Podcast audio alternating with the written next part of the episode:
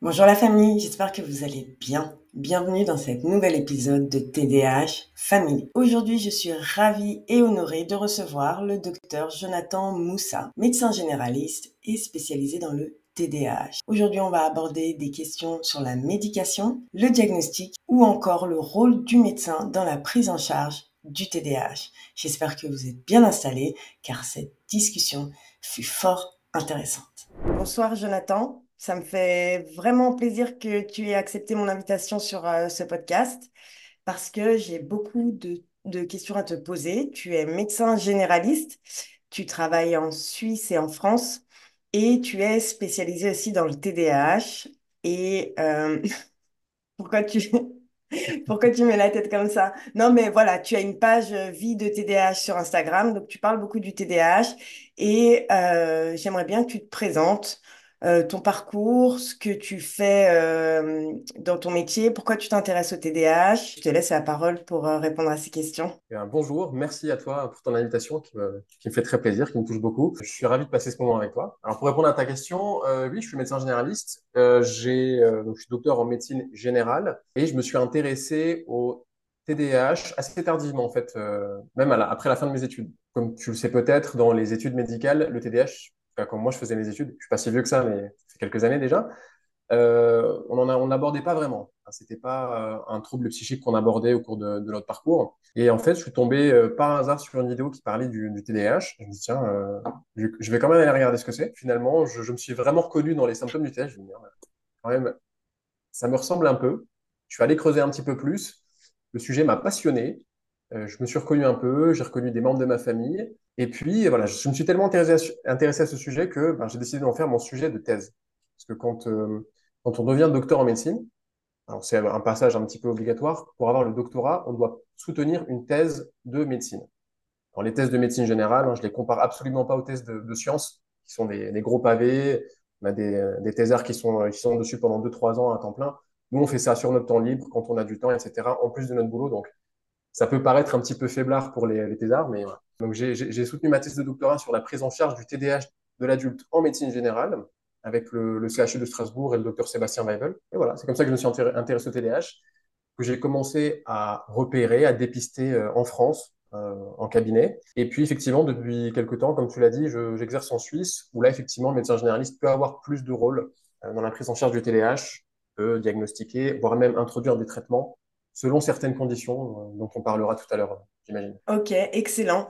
Euh, ben, ça me pousse à te poser des questions sur le diagnostic, parce que le diagnostic, euh, ça reste euh, quelque chose qui est encore assez flou dans la tête des gens. Moi, j'ai quotidiennement des messages de personnes qui me demandent comment ils peuvent se faire diagnostiquer, par qui, de quelle manière, est-ce que le TDAH à l'âge adulte, ça se diagnostique? Ils sont un peu perdus et très souvent, je reçois toujours euh, ces tests. Oui, j'ai fait les tests, j'ai fait les tests, j'ai fait les tests.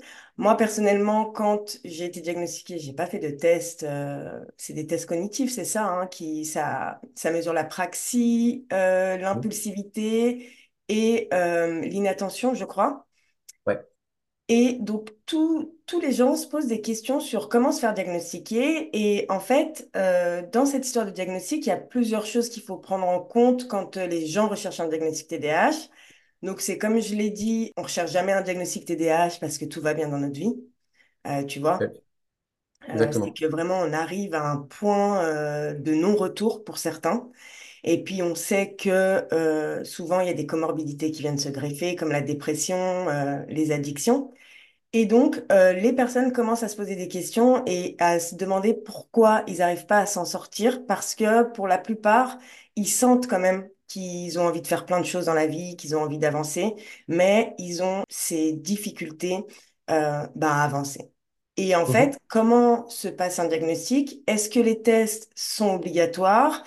Quand tu fais des tests et que ces tests reviennent euh, positifs, est-ce que tu as un diagnostic TDAH? Ou pas et qui peut bien évidemment diagnostiquer euh, le TDAH Ce sont des questions qu'on entend euh, effectivement, comme tu dis, très très très souvent. Tu dois l'entendre souvent. Moi, je l'entends tous les jours, cette question-là. La réponse, elle est simple. Et là, en, sachant qu'on va surtout parler de l'adulte. On pourra parler de l'enfant si tu veux, mais c'est un petit peu plus spécifique. Le diagnostic du TDAH, c'est un diagnostic qui est clinique, strictement clinique, euh, c'est-à-dire qu'il est la conclusion d'une consultation, d'une discussion, d'un entretien entre le médecin et le patient. Cet entretien, qui peut être long, une heure, deux heures, trois heures, quatre heures, euh, va baser sa conclusion sur les symptômes du TDAH, c'est-à-dire on va essayer de recueillir tous les symptômes. On va aussi avoir le critère de la chronologie, hein, de la temporalité, savoir quand est-ce que sont apparus ces symptômes. Est-ce que c'est dû à un événement de vie? Est-ce que c'est dû à ci, à ça, à ça? Est-ce qu'on arrive à dater le début du symptôme ou bien, ou bien est-ce que ça a toujours été là? Sachant que le, trouble, le TDAH, c'est un trouble du neurodéveloppement, donc on va rechercher des symptômes dès le plus jeune âge. Pour faire un diagnostic chez l'adulte, on veut que les symptômes soient là avant 12 ans, minimum. Minimum, hein. c'est le grand, euh, c'est le cut-off. Si c'est apparu après, euh, on s'oriente pas vraiment vers un TDAH. Alors, c'est la première des choses. Le diagnostic est clinique, c'est-à-dire une discussion avec des symptômes, des retentissements, comme tu l'as bien dit. Il faut que ça ait un impact négatif sur la vie de l'individu. C'est un critère qui est euh, indispensable. Vous pouvez cocher toutes les cases, faire tous les tests que vous voulez. Si vous n'avez pas de problème dans votre vie à cause de ces symptômes-là, vous n'avez pas de TDAH. Alors je sais que c'est difficile à entendre pour certaines personnes qui se reconnaissent beaucoup. Ça pose aussi le problème de l'autodiagnostic qu'on voit beaucoup en ce moment. Alors je sais que c'est un peu polémique, je ne sais pas si on va pas trop parler de ça, mais le diagnostic du TDAH, c'est un diagnostic médical. Il est posé par un médecin. Si le diagnostic n'est pas posé par un médecin, vous n'avez pas de diagnostic de TDAH. Si je sais que c'est dur à entendre, pour ça comme pour les autres troubles, mais euh, j'ai déjà vu des patients qui se sont trompés. Ils sont venus me voir pour que je leur dise que je remette le tampon TDAH, et en fait, c'était pas ça. C'était pas ça. Leurs problèmes, les problèmes qu'ils avaient dans leur vie, ça venait pas de là. Faites très attention avec ça aussi. Donc, effectivement, surtout chez l'adulte, le diagnostic est clinique, il est posé par un médecin sur la base de symptômes, de retentissement du début de l'âge des symptômes, et on n'a pas besoin de tests. On n'a pas besoin de bilan neuropsy, on n'a pas besoin de prise de sang, on n'a pas besoin d'examen. Je vais même aller plus loin, c'est qu'on ne peut pas conclure sur la présence ou sur l'absence d'un TDAH sur la base de bilan neuropsy. Si vous avez un bilan qui vous dit vous avez un TDAH, vous oubliez. Enfin, on ne peut pas conclure à l'existence d'un TDAH sur la base d'un bilan. C'est incroyable. Le diagnostic est clinique. Il est clinique. C'est le médecin qui le pose parce qu'il a des symptômes, des faisceaux d'arguments, qu'il observe des retentissements et que ça colle dans votre histoire de vie, dans votre histoire familiale, et qu'il n'y a pas d'autres troubles qui expliquent ces symptômes-là. C'est aussi un des critères importants du diagnostic. C'est fou, c'est vraiment fou ce que tu dis parce que, et puis je suis très contente que ben, euh, dans ta qualité de médecin, tu puisses vraiment apporter ces précisions.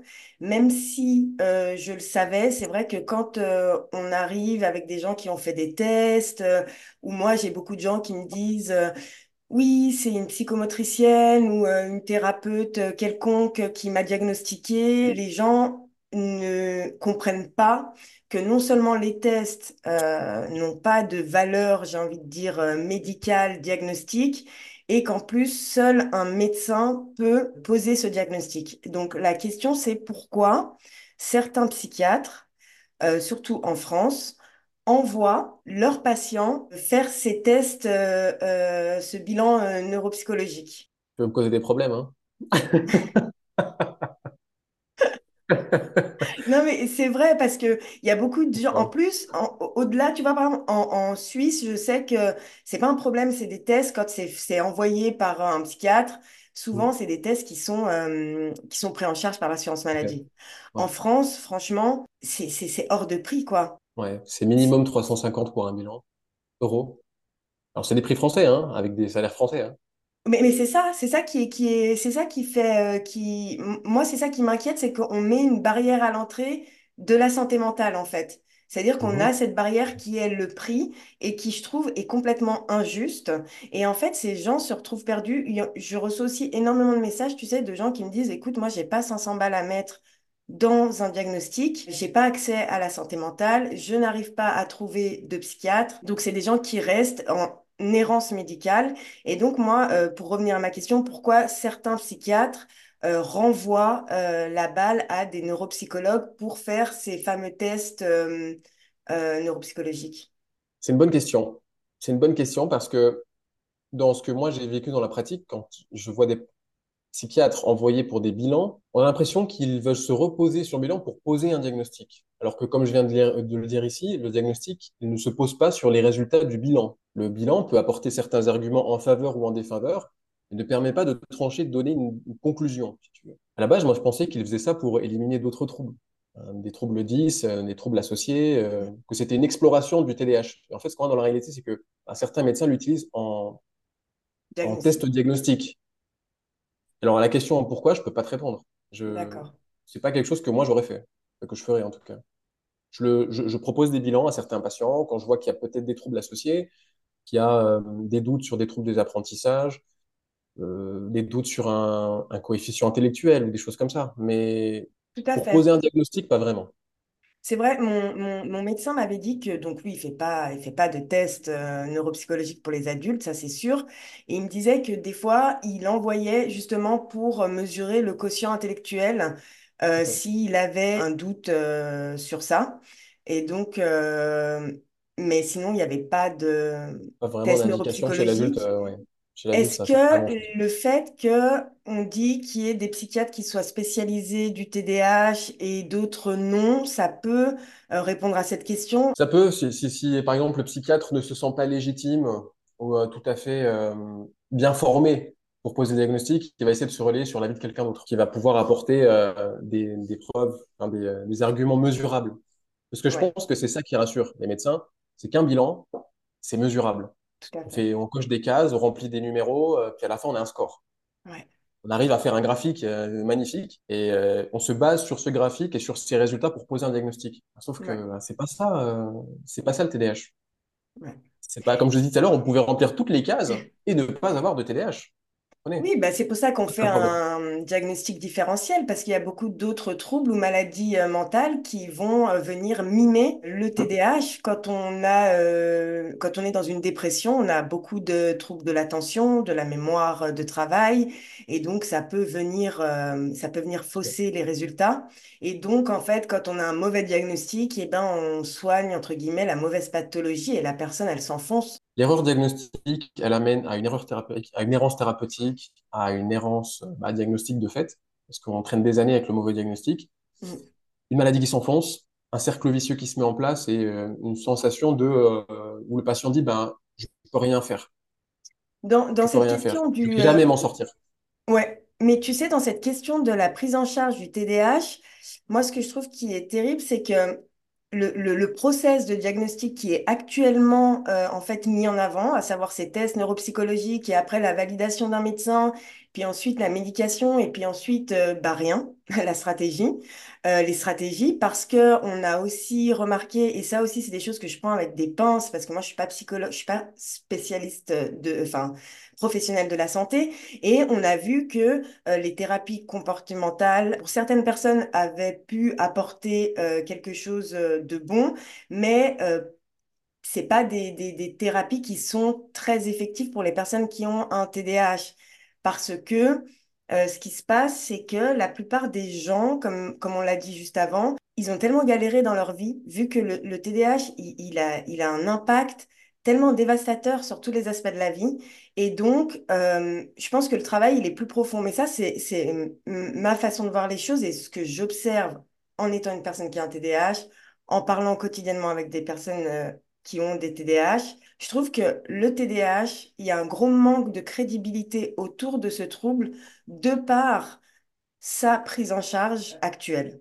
C'est-à-dire que aujourd'hui, déjà, le nom trouble du déficit de l'attention avec ou sans hyperactivité, c'est pas c'est pas très représentatif euh, du TDAH et qu'en Mhm. plus, euh, la gravité des conséquences que ce trouble non diagnostiqué peut créer dans la vie des gens ne sont pas assez mises euh, en avant. Très souvent, on a, il y a ce sentiment de honte quand les personnes n'arrivent pas dans la société, tu vois, à, à rester, euh, à, tu vois, à évoluer dans une entreprise, euh, à avoir des problèmes d'addiction à avoir un appartement euh, sans dessus-dessous, tu vois, parce que ils n'arrivent pas à s'organiser, à être toujours en retard, tu vois, il y, a tellement d'impact et tout ça, c'est pas c'est pas mis en avant dans le trouble du TDAH. Oui, tout à fait. C'est une très bonne remarque et c'est c'est très dommage. Je pense que même les, les, pro- les, les prochaines recommandations de la, de l'HAS qui sont en cours ne devraient pas tarder à être, euh, être euh, mises euh, officiellement sur les sites Internet. Je pense qu'elles ne prennent même pas ça en compte. Tu vois? C'est quoi la sèche? L'HAS, c'est la Haute Autorité de Santé française. Française, d'accord. Tu sais, le, le gouvernement français est en train de, de sortir une nouvelle stratégie nationale de prise en charge des troubles du neurodéveloppement et du handicap. Donc, ils sont en train de refaire toutes les recommandations. D'après ce que j'ai cru comprendre, euh. Tu parlais des TCC tout à l'heure, ce serait la seule prise en charge non médicamenteuse qui serait validée. Alors que, effectivement, comme tu le dis, euh, les TCC peuvent être intéressantes, ne fonctionnent pas chez tout le monde, mais effectivement, c'est la, la thérapie la plus validée sur le plan scientifique. C'est quand on dit validée sur le plan scientifique, c'est-à-dire qu'on a beaucoup d'études qui disent que ça marche. C'est, ça veut juste dire ça. Ça veut pas dire ça marche ou ça marche pas. Ça veut dire que on a eu suffisamment de publications pour dire que statistiquement, on voit une amélioration. Et quand on te dit qu'une thérapie n'est pas, n'est pas scientifiquement validée, ça veut pas dire qu'elle marche pas, parce qu'elle marche. On, on dira peut-être qu'elle marche dans 5 ans ou 10 ans. Pour l'instant, on n'a pas assez de publications qui disent que ça marche. Tout ce qui est coaching, méditation en pleine conscience, euh, mindfulness, euh, tout le bazar, remédiation, neurofeedback, pour l'instant, c'est pas encore suffisamment euh, scientifiquement validé pour que ce soit Tout considéré comme une thérapie viable. Tout à fait. Est-ce que tu peux nous expliquer ce que c'est rapidement les thérapies comportementales? La thérapie cognitive et comportementale, comme son nom l'indique, va essayer d'influer sur ton, fon- ton fonctionnement, ton mode de pensée, donc ta cognition et ton comportement, sachant que les deux sont liés. Si tu veux, euh, pour aller, pour très, pour être très schématique, tu as un stimulus, donc il se passe quelque chose, ton cerveau va le, va le prendre en, en compte, va le prendre en charge et va adapter son comportement. Dans certains troubles, on voit que la façon de penser face à un stimulus, que ce soit une action, une pensée, une émotion, il va être ce qu'on appelle anormal. Il va sortir du champ de ce qu'on appelle normal, c'est-à-dire non pathologique. Je sais que certains n'aiment pas ces termes-là, mais bon, c'est ce qu'on Ouais. dit. On va, on va rentrer dans le champ du pathologique, c'est-à-dire que le mode de pensée et le comportement qui en découle posent un problème, soit pour la personne elle-même, soit pour son entourage. L'objectif de la TCC, c'est en- entre guillemets de rebrancher les circuits, c'est de reprogrammer un petit peu le, la façon dont on- notre cerveau réagit à un stimulus et du coup de de rebrancher un peu notre comportement face au stimulus. C'est apprendre à changer certains, certains schémas de pensée ou C'est un d'action? entraînement psychique. On va apprendre à penser et à réagir dif- différemment face au même stimulus. Ok. Ok, super. Donc pour le diagnostic, donc ça c'est super clair. On a vu que seuls euh, les médecins pouvaient poser un diagnostic, que le diagnostic du TDAH, c'était pas un diagnostic à prendre à la légère, c'est un diagnostic médical.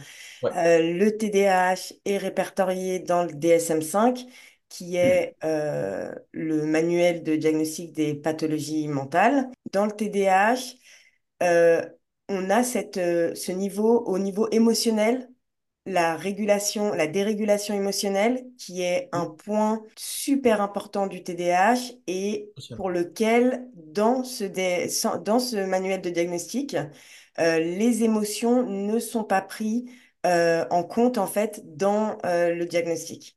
Pas encore, j'ai envie de dire. Pas encore, parce que je, je, je pense et j'espère que dans les, les prochaines versions, les troubles de la régulation de l'émotion apparaîtront dans la liste des symptômes. Parce qu'effectivement, c'est un des symptômes cruciaux du TDAH. On s'en est rendu compte un peu après, mais euh, certains le mettent en, le mettent en rapport avec l'impulsivité. Bon, alors, les- les- tous les symptômes sont un peu intriqués en fait. Hein, On essaie de les classifier, mais c'est un tout, c'est une globalité le TDAH. Et effectivement, les- la régulation des émotions, c'est un des premiers problèmes, un des problèmes qui posent les plus, les plus soucis euh, pour les patients qui ont un TDAH, notamment les adultes, aussi les enfants d'ailleurs. euh. Vraiment, le fait de contrôler ses émotions, contrôler également son impulsivité, ça pose un gros gros problème dans les relations sociales, dans les relations professionnelles, dans les relations amoureuses, dans les relations avec ses enfants quand on est parent par exemple, ou avec ses propres parents. Euh, c'est un Tout des premiers fait. problèmes et qui est un peu, un peu laissé sur le côté Ouais. euh, dans les prises en charge Et c'est pour ça qu'il y a des erreurs de diagnostic, des fois, euh, avec le trouble de l'humeur, par exemple. Donc, des gens sont médiqués pour un trouble de l'humeur alors qu'ils ont un TDAH. C'est ultra fréquent. C'est ultra fréquent. Euh, d'ailleurs, c'est une série de vidéos que j'avais commencé, j'ai un peu de retard, j'en ai fait qu'une, qui concerne les troubles associés du TDAH. Il y a beaucoup de troubles psychiques qui ont des symptômes qui se superposent avec celui du TDAH. Comme tu dis, effectivement, les troubles de l'humeur, ça en fait partie. Euh, et ce sont les plus fréquents, hein, notamment les, les troubles, les troubles dépressifs, un peu les troubles bipolaires. Mais euh, en termes de statistiques, c'est vraiment le trouble dépressif qui est le plus fréquent et qui est le plus souvent confondu avec un TDAH. Parce qu'un TDAH qui va pas bien, qui qui est pas conscient de son trouble, qui euh, arrive pas à réguler ses émotions, qui a une vie de merde parce qu'il estime avoir une vie de merde parce qu'il n'arrive pas à faire ce qu'il veut, il se sent euh, fonctionner à bas régime. il vit pas avec son potentiel, euh, il se fait virer, il a des addictions, etc. Il part en déprime. Mais Ah oui. c'est pas une- c'est pas la dépression son problème. Ouais, Et souvent, c'est pris en charge comme une dépression. C'est médiqué ouais. comme une dépression, on fait des thérapies pour une dépression. Ça dure des années, ça marche pas. Parce que c'est Mm. pas ça le problème, en fait. Il y avait le, le professeur Russell Barclay qui, lui, est un grand oui. spécialiste euh, du TDAH Ouais. et qui, je trouve, a vraiment euh, euh, mis le doigt sur un point très intéressant et je me penche beaucoup dessus ces derniers temps. Tu sais, il parle, il dit que le TDAH, c'est un trouble de l'autorégulation, en fait, de la personne. Ouais. Au niveau de l'inhibition, de l'impulsivité, tu vois, toutes ces choses, en fait, dont on qui sont pas présentes en fait dans le manuel euh, euh, de diagnostic. Et moi, ce que, sur ce que je travaille, c'est vraiment les... On a ces trois symptômes, hyperactivité, impulsivité, inattention, Mhm. mais les gens ne savent pas ce que les, les conséquences qui découlent de ces, euh, de ces euh, trois mots-là euh, qui sont Mhm. là. Et puis, tu vois, je pense que quand tu dis hyperactivité, impulsivité et inattention, les gens, ils arrivent tout de suite à se créer des images dans leur cerveau. Et euh, inattention, ben, on voit un peu euh, soit une personne, euh, tu vois, dans la lune ou de tension, Ouais. ou tu vois, qui fait pas Mhm. attention. Et impulsivité, on voit tout de suite des gens qui, tu vois, qui sont hyper réac. Enfin, tu vois, tout le monde arrive à, à se mettre des images. Et en fait, ces images, elles sont fausses. Et donc, c'est pour ça que je parlais du, du manque de crédibilité, malheureusement, autour du trouble. C'est un gros problème et c'est pour ça que ce que j'aime bien faire, moi, quand je parle des symptômes, je donne des exemples. Mm. J'essaie de, j'essaie de varier les exemples pour montrer que les, euh, les conséquences, les retentissements et les manifestations peuvent être extrêmement différentes. C'est vrai que, comme tu le dis, quand on parle d'inattention, hyperactivité, impulsivité, on imagine Gaston Lagaffe, euh, Tigrou et je sais pas quoi. hein. C'est clair. Euh, c'est un peu ça, quoi. Ouais, C'est limite la réalité de ce qu'on ce qu'on observe quand on en parle. Bon, alors que l'impulsivité, ça peut être une impulsivité euh, qui peut nous donner par exemple de la boulimie, des troubles du comportement alimentaire. L'impulsivité, c'est un déficit d'inhibition. Je n'arrive pas à m'empêcher de. ouais, Et elle peut, elle peut se manifester par beaucoup de choses. tout Par de la violence physique, par des addictions, j'arrive pas à m'empêcher d'eux, par des troubles du comportement alimentaire, par des dépenses, euh, des dépenses farfelues, Ouais. euh, des jeux d'argent ou euh, de la bourse ou du trading ou des machins ou des j'achète ci, j'achète ça. Moi, j'ai des patients, ils sortent plus de chez eux avec une carte bleue. Ils se l'interdisent. Oui. C'est voilà, pour faire comprendre aux gens comment ça se manifeste. C'est pas quelque chose que vous voyez, c'est pas un handicap visible, ça pourrit un peu le quotidien. Ah oui. Voilà, Oui, il y a on, beaucoup on s'interdit de faire des choses, Ouais, il y a beaucoup de personnes TDAH qui ont des grosses difficultés financières, tu vois. Il y en a qui ont développé après derrière des, euh, une rigidité par rapport à leurs dépenses parce qu'ils sont, ils se sont retrouvés tellement dans des difficultés incroyables que ils, maintenant, bon, voilà, ils sont même trop rigides. Euh, voilà. Et c'est vrai qu'avec les exemples, on arrive mieux à expliquer et les gens euh, se rendent souvent euh, plus compte euh, de, de ce que ça implique. Je sais qu'il y a beaucoup de gens qui, une fois qu'ils reçoivent le diagnostic et puis bah, qui sont en burn-out, qui sont en dépression ou ceux qui ont des, des addictions, ils ont beaucoup de mal après parce que, tu sais, tu refais un peu le fil de ta vie et tu dis, mais si j'avais su, Ouais. si euh, on m'avait euh, observé, euh, j'ai perdu du temps. Et tu sais, on a ce biais de négativité, on en parlait l'autre Mhm. fois dans le live. Et euh, les gens, des fois, ils, ils perdent un peu espoir. Ils ont l'impression qu'ils ils vont pas réussir. Mais ça reste des personnes quand même persévérantes et après qui cherchent des, des Ouais, ouais. solutions. Donc ça, c'est ça, c'est quelque chose que les gens ne voient pas. Et C'est compliqué. Et donc, quand on, on- on a ce diagnostic qui est posé médicalement par un... Pardon, dis-moi. Je vais rebondir juste, parce que tu as dit un truc très intéressant, et je reprends juste deux minutes pour dire que c'est ça qui est intéressant chez l'adulte, ce sont les manœuvres de compensation. Et en tant que médecin, il faut faire très attention à ne pas se laisser euh, berner par ça. Parce que vous allez avoir des adultes qui euh, vont peut-être arriver chez vous à 30, 40 ans, qui ont déjà eu 30 ou 40 ans de compensation dans leur vie? Mm. Et vont vous- quand vous allez leur poser la question, est-ce que vous gérez bien votre argent? Ah oui, oui, moi je suis très carré sur l'argent, vraiment, machin. Il va pas vous dire que il a développé cette rigidité parce qu'il a fait des conneries, qu'il a perdu 100 000 balles et que et blabla et blabla. Ça, c'est faut faire attention. C'est pareil avec le retard. Le retard de l'inattention, du, euh, de l'aveuglement face au temps, etc. Il y en a qui vont vous dire, je suis jamais en retard. Sauf qu'ils sont jamais en retard parce qu'ils euh, ils, sont tellement arrivés en retard, ils ont tellement raté de trucs dans leur vie qu'ils ont compensé en arrivant en avance. Ouais, tout à voir des fait. gens qui vont arriver en avance, toujours. Minimum une demi-heure d'avance. Partout, Ouais. partout, partout. Ce qui est aussi un mode de fonctionnement déficient. Parce qu'il y a des endroits où vous ne pouvez pas arriver en mais, avance. Ça se fait pas, quoi. mais bien sûr. possible. Donc vous avez des gens qui se retrouvent dans la voiture à attendre trois quarts d'heure le temps que l'heure arrive. Et tout ça, ce qu'on ne sait pas, c'est qu'on voit donc des personnes qui ont cette rigidité financière, euh, cette avance euh, tout le temps, qui sont genre super ponctuelles. Et en fait, ce qui se passe, c'est que ça, c'est un stress au quotidien de vivre comme ça. C'est pour ça que, tu vois, tu as des gens, et c'est toujours un truc que je dis pour faire rire, mais tu as un rendez-vous à 3 heures de l'après-midi, tu es, paralysé jusqu'à 3 La heures de journée est l'après-midi. Tu fais rien de la journée. C'est un... Oui, oui, mais ça c'est clair. Tu, tu vois ce que je veux dire? typique, bien sûr. Donc les gens ne font rien parce qu'ils ont, comme ils ont cette incapacité à mesurer le temps correctement, ils ont cette céci- euh, cécité temporelle, c'est ça, hein c'est comme ça qu'on l'appelle, eh bien, ils se disent, non, là, j'ai pas le temps, mais là, j'ai le temps. Et en fait, c'est, c'est, c'est, c'est vraiment très stressant euh, euh, pour eux. Tu commences un truc à 8 heures du mat et tu penses que tu n'auras jamais le temps de le finir et que tu vas arriver en retard à 15 heures. Exactement. Ça, les gens ne le comprennent pas. Ils pensent qu'on abuse, que c'est des conneries. Que... Non, non, non, c'est c'est vraiment ça. Vous avez des gens qui ne peuvent rien faire s'ils ont un rendez-vous à 15 heures. Ouais, tout à fait. Ils bloquent, ils sont paralysés. De le vivre, c'est vraiment un vrai calvaire. Les gens sont stressés. Euh, et ce qu'on ne dit pas aussi, et euh, alors je l'avais déjà dit dans, sur mes réseaux sociaux, euh, et c'est, malheureusement, c'est une vérité qui est peut-être dure à entendre, en tout cas plus chez les parents d'enfants, ouais. c'est que la vie des personnes TDAH est en moyenne 13 ans plus courte. Oui, Est-ce que de vie est tu peux nous en dire plus là-dessus? Oui, c'est vrai que l'espérance de vie est en, en moyenne. Alors, ça reste une moyenne. Hein. Vous allez toujours Oui, trouver bien des gens qui vivent plus longtemps ou moins longtemps, mais elle est, elle est plus courte pour beaucoup, beaucoup de raisons. Vraiment, là, c'est extrêmement multifactoriel. Tous les facteurs qui rentrent en compte, ben, c'est déjà tout ce qui est à- attrait au TDAH. Le stress qui en découle, les prises de risques qui en découlent. Parce que quelqu'un qui a un TDAH peut parfois, il y a plus de morts sur la route, il y a plus de machin, il y a plus de ci, il y a plus d'addiction chez les gens qui ont un TDAH, il y a plus de problèmes financiers qui augmentent le stress, il y a plus de problèmes euh, alimentaires qui augmentent, euh, qui diminuent l'espérance de vie, il y a plus de passages à l'acte avec des problèmes avec la justice. Mm. C'est vrai qu'on a une moyenne de personnes qui ont un TDAH dans les prisons qui est surreprésentée. Ouais. Surreprésentée. Dix fois plus que dans la population générale. Alors, on dit qu'il y a entre 2 et 4% d'adultes qui ont un TDAH. Bon, 4, ça me paraît un peu beaucoup, mais on va dire 2. Eh ben, on a plus de 25% dans les prisons. Ouais, tout à fait. Plus d'un prisonnier sur 4 a un TDAH. Tout à fait. Tout ça, mis ensemble, ça diminue la moyenne euh, d'espérance de vie. Ouais. C'est un véritable enjeu de santé publique parce que ça a aussi des répercussions sur la société, sur l'économie.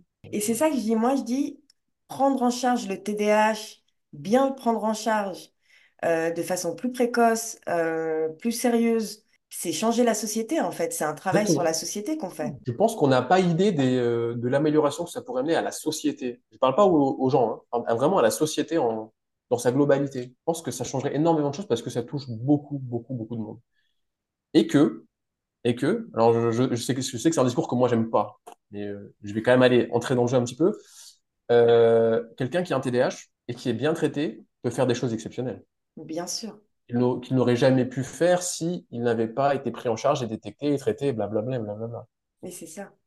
Et donc, imagine un peu toutes les, euh, tous les cerveaux qu'on perd comme ça dans la nature euh, parce qu'on les Mais prend pas en charge. complètement, mais complètement. Et surtout que des personnes TDAH qui ont- trouvent leur zone de génie, qui arrivent à contrôler leur temps, à connaître leurs limites euh, et, co- et connaître leurs forces, on se rend même pas compte de, de ce que ça peut apporter à la société et ce qu'ils peuvent développer et comment euh, ils peuvent justement euh, éviter tous ces problèmes euh, bah, d'addiction, de tout ça. Et ce qui est aussi très important à dire, c'est qu'il y a les symptômes, ils se manifestent pas de la même manière chez les, chaque personne qui a un TDAH, même si on Ouais, trouve des, des- similitudes. Et ben, l'éducation, l'environnement familial, euh, tout ça, ça a un impact sur comment la personne elle va se développer. Et si elle a un TDAH, encore plus. Ouais. Donc, euh, et puis le fait que ce soit un, un handicap invisible, c'est, voilà, euh, non, on a tout de suite cette flemme, on les prend pour des flemmards, des gens qui n'ont pas beaucoup de, comment dire, de persévérance, tout ça, tout ça, et ça, ça a inévitablement des impacts sur l'estime de la personne. Non, mais on, on est tous un petit peu TDAH, hein, c'est bien connu. Ouais, ah oui, alors ça, ça c'est super compliqué. Et tu sais, c'est aussi, euh, moi personnellement, ben, je dis toujours que vu que j'ai eu cette chance d'avoir eu euh, un cadre familial assez euh, soutenant, c'est-à-dire que même si mes parents ne comprenaient pas, ils se disaient, mais, mais, mais pourquoi? Elle est comme ça, mais qu'est-ce qui se passe? Malgré tout, mes parents m'ont toujours soutenue, euh, la porte était toujours ouverte, ils ont toujours eu l'oreille tendue, tu vois? Et ça veut dire que j'avais, dans ma tête, j'avais ce support, j'avais cette sécurité d'avoir des parents euh, compréhensibles, tu vois? Et euh, ça m'a beaucoup aidé. Et en plus, dans tout ce que j'entreprenais, et j'en ai entre- entrepris des choses, tu vois, ils sont derrière toi. Ouais, vas-y, on croit en toi, tu, tu vas y arriver. Et même si euh, deux semaines après, je disais non, c'est pas pour moi, enfin, tu vois, et à chaque fois, et ça, euh, c'est ce qui me dit aujourd'hui, ben, vu que j'ai eu cette chance, et ben moi maintenant, c'est à mon tour d'accompagner les gens et de leur montrer que c'est possible, parce qu'aujourd'hui, moi, je suis super fière de mon pa- parcours et c'est que le début, tu vois.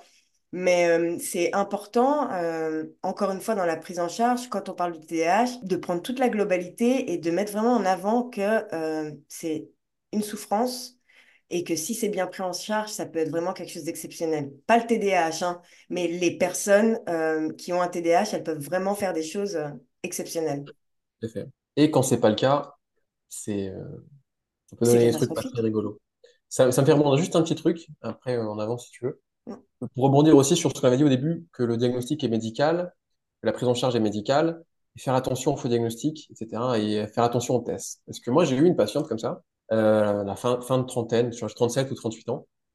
Elle vient me voir, je ne sais même plus pourquoi, puis on commence à discuter, et euh, son profil, il m'interpelle. Je dis, elle, euh, à mon avis, il y a peut-être un TDAH en dessous, quoi. Et elle commence à discuter, à, discuter avec moi, puis elle me dit, ouais, ouais, je vois une, psychologue. Et bah, en fait, j'ai beaucoup discuté avec elle, on s'est mis d'accord, et il s'avère que j'ai un HPI et que j'ai des euh, traumas qui remontent à mon enfance, et on travaille là-dessus. Très bien. Bon, d'abord, euh, j'ai essayé de lui dire que HPI, c'était pas un diagnostic médical, que c'était pas un problème, c'était pas un trouble, en fait, le HPI. C'est juste que le, le quotient intellectuel est élevé, mais mais oui. c'est pas, ça, elle a eu du mal à l'entendre. Et euh, je commence à discuter, on fait, on fait quelques, je pose quelques questions de dépistage. Et moi, il s'avère que je trouve que je, je suis quasi certain qu'elle a un TDAH, cette femme. Je lui en ai parlé, je lui ai donné de la documentation pour qu'elle pour qu'elle regarde ça tête reposée. Et je la revois quelques semaines après, elle revient me voir et elle me dit qu'elle en a parlé avec sa psychologue. Sa psychologue, qui est apparemment spécialisée dans le handicap, lui a dit que non, pas du tout. Et euh, non, non, en fait, j'ai juste un HPI, c'est ça mon problème. Et voilà. Oui, Cette alors femme, j'ai rien pu faire pour elle. J'ai rien pu faire pour elle parce qu'elle était persuadée que son problème, c'était le haut potentiel intellectuel. Et tu, en fait, tu as beau lui expliquer que c'est pas un problème, que le HPI n'en- n'entraîne pas de symptômes, il n'y a pas de retentissement négatif de l'intelligence. Bah, elle était fermée parce que quelqu'un d'autre lui a dit non, c'est pas ça, t'inquiète, ce que je fais, c'est bien et euh, on y va. Ouais. C'est aussi un problème, ça. hein. Mais moi, j'ai eu euh, dans mes programmes des personnes, euh, parce que ce qu'il faut savoir, c'est qu'à un moment, quand tu as un TDAH, tu es désespéré, euh, tu veux y arriver, et Ouais. tu as des gens qui sont pas très bien intentionnés, parce qu'il y a des coachs HPI. J'ai vu ça l'autre jour, ouais. Ouais, Mais il quoi, en fait? je, je sais pas, j'ai pas cherché. Et tu sais, j'ai vraiment, euh, je fais vraiment toujours attention, parce que en face, j'ai des personnes qui ont dépensé des fortunes, et bon, elles sont conscientes hein, qu'elles se sont fait euh, arnaquer, enfin que voilà, il y a, y a, y a rien eu de concret euh, dans ces... Il y en a qui me donnent même pas les montants parce qu'elles ont honte.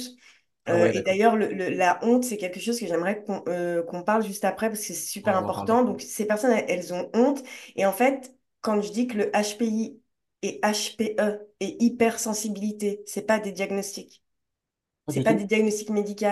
Tout. Euh, dans, de, de base, les personnes qui ont un TDAH avec la dérégulation émotionnelle, les problèmes d'inhibition, on est hypersensible. Enfin, tu vois, on a cette sensibilité euh, accrue, mais euh, l'hypersensibilité, c'est des l'hypersensibilité, le haut potentiel, euh, le haut potentiel émotionnel, c'est des diagnostics qui se sont développés dans le dans le secteur de la psychologie, des psychologues en fait, et donc qui accompagnent ce genre de personnes. Et aujourd'hui, c'est c'est ça aussi qu'on voit dans la santé mentale, c'est que du moment où les personnes se disent professionnels euh, de santé, se permettent des choses comme, euh, tu sais, euh, moi je sais, toi tu sais pas. Ça veut dire qu'ils disent aux personnes, vous avez un haut potentiel émotionnel et ils vont expliquer tous les problèmes de cette personne par ce haut potentiel émotionnel. Et en fait, c'est quoi un haut potentiel émotionnel? Je veux dire, c'est des choses qui, Ah, si tu sais, faut veut- me le dire parce que moi, je sais pas. Mais oui, non, mais, mais moi non plus, j'ai essayé de lire là-dessus et tout. Apparemment, c'est des personnes hyper, ultra empathiques. Enfin, c'est très, très... En fait, c'est très vague. C'est très vague et les gens se C'est perdent subjectif, là-dedans. c'est flou, c'est super flou. Quand c'est flou, il y a un loup, quoi. On dit ça en médecine. Quand c'est flou, c'est qu'il y a un truc qui cloche pas. Ouais, moi, je, je...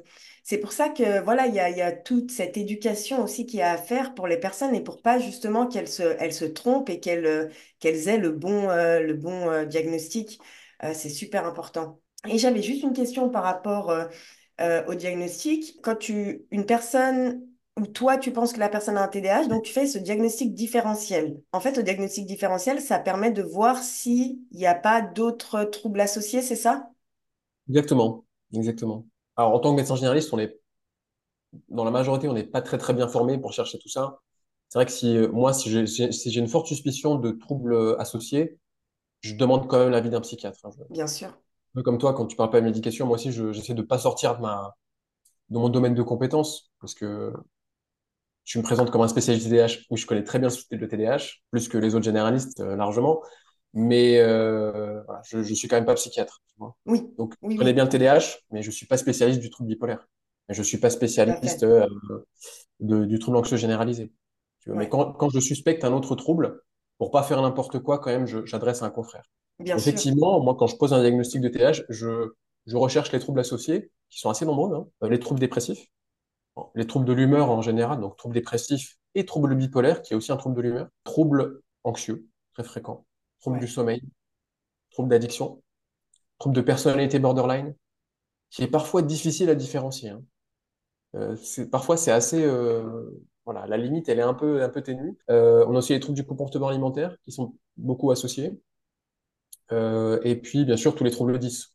ouais, Troubles 10, dyspraxie, dyslexie, dyscalculie, etc. Et les autres troubles du neurodéveloppement, notamment les troubles du spectre autistique. Il y a, il y a un taux de comorbidité assez important. Sont deux, deux troubles différents, mais qui sont souvent l'un avec l'autre. ouais, tout à fait. Et donc, euh, on sait que, par exemple, euh, quand la personne est diagnostiquée avec une dépression et un Ouais. TDAH, on va d'abord traiter la dépression, c'est ça? C'est un petit peu plus compliqué que ça. C'est vrai que dans, il y y a certaines pathologies qui ont, qui ont priorité sur le TDAH, notamment euh, le, le trouble bipolaire. Ça, c'est ce qu'on traite en premier avant le TDAH. Pour les troubles anxieux et les troubles dépressifs, on peut faire d'une pierre deux coups. Général- Généralement, c'est ce qu'on essaie de faire. Ouais, Parce que ce sont des troubles qui sont quand même assez, euh, assez intriqués quand on a les deux. Et euh, savoir si la dépression est, une, est un épisode dépressif caractérisé ou bien est-ce qu'elle est réactionnelle au TDAH existant, c'est super compliqué. Donc, la plupart du temps, ce qu'on voit, c'est qu'on traite les deux en même temps. On traite les deux en même temps, et euh, ce qui n'est pas le cas pour d'autres pathologies. Comme je te dis, le trouble bipolaire, on va d'abord traiter le trouble bipolaire.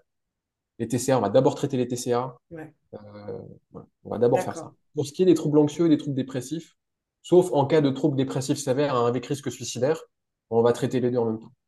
Ouais, Après, c'est aussi une discussion avec le patient. hein. Si le patient veut qu'on se fixe d'abord sur le- la dépression, on fera la dépression en premier.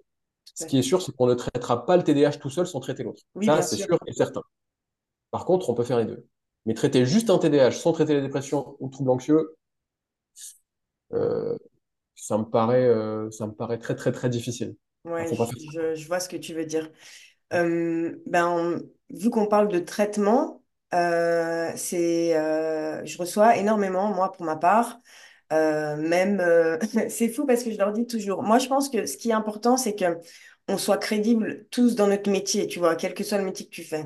Et moi, une des, des, euh, des choses qui me, qui permet de, de garder ma crédibilité, c'est que je n'ai aucune frustration ou gêne à ne pas être une professionnelle de la santé. Tu vois ce que je veux dire? Je sais exactement ce que je fais et euh, ça me va. Et justement, euh, je pense que c'est un contrat de confiance, j'ai envie de dire, avec mes, euh, mes clients, parce que moi j'ai des clients, euh, sur euh, le fait que je ne peux pas euh, leur parler de la médication, je ne peux pas leur parler de dosage, je ne peux pas leur parler d'interaction euh, des médicaments. Euh, je ne peux pas faire tout ça et je ne, je ne le fais pas. Et c'est fou parce que quand on est dans les lives, des programmes, tout ça, il y a toujours un moment, ça vient toujours un peu, tu vois, il y a toujours des gens qui viennent poser des questions. Je trouvais que c'était super intéressant, bah, justement, que tu sois là pour que tu puisses répondre à, à ces questions que je reçois vraiment très, très fréquemment. Donc, la Ça me médication paraît fou d'ailleurs, hein. Ça me paraît hein? fou, hein. Ça me paraît fou d'ailleurs. hein. Mais euh, que les gens posent des questions à quelqu'un qui n'est pas médecin, Ah, ça me paraît dangereux.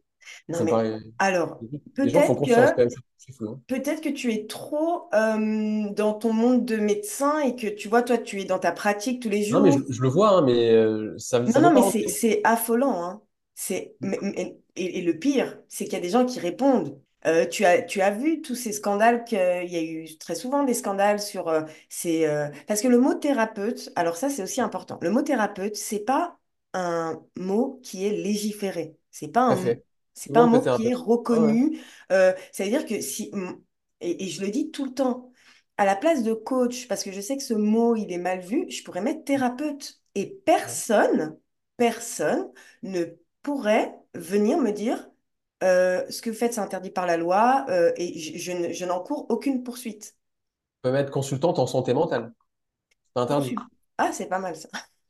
Non, mais c'est vrai, hein. C'est pas, pas, euh, tu peux le Oui, faire. mais bon, tu vois ce que je veux dire? Moi, je trouve que fou, hein. Ouais, ouais. Je trouve que dans ces, dans ces appellations, c'est quand même des appellations qui sont fortes. Consultante en santé mentale, thérapeute, tu vois, toutes ces choses, c'est quand même très lié euh, à la médecine, aux professionnels de santé comme les psychologues. Euh, et je pense que c'est tromper les gens. Ça, c'est ma, c'est juste, c'est vraiment très personnel et c'est à moi. Et, et le mot thérapeute, donc, n'est pas protégé, c'est pas une appellation euh, pour laquelle il faut avoir des doctorats, des, enfin, voilà, des, des reconnaissances. Et il y a beaucoup de thérapeutes qui se font appeler comme ça, qui ont un avis sur la médication des gens. Et euh, on, il y avait, il y a eu des scandales où des gens, non mais arrêtez votre chimio, euh, euh, on va prendre ces graines-là, euh, on va boire du kombucha, enfin, tu, tu vois? Et c'est dramatique parce que il y a beaucoup de gens qui vont diaboliser la médication dans un premier temps, de par une chose, leur expérience personnelle. Mm. C'est-à-dire qu'un mec qui a fait une, une grosse dépression et qui en fait s'en est sorti parce qu'il a fait du sport, parce qu'il a euh, changé son alimentation, et ce qui est très bien, hein, puis qu'il a compris des choses, en fait, tu sais, euh, il a eu des déclics, et ben il va Mhm. se mettre coach de vie et il Mhm. va arriver avec, de, par son expérience personnelle qui n'est pas universelle, Si vous faites comme moi, vous allez arriver. Oui, mais les autres sont pas comme toi, mon pote. Mais c'est ça. Et tu, tu vois, c'est ça qui bien est. euh, et donc, euh, il se, il s'autoproclame avec des méthodes.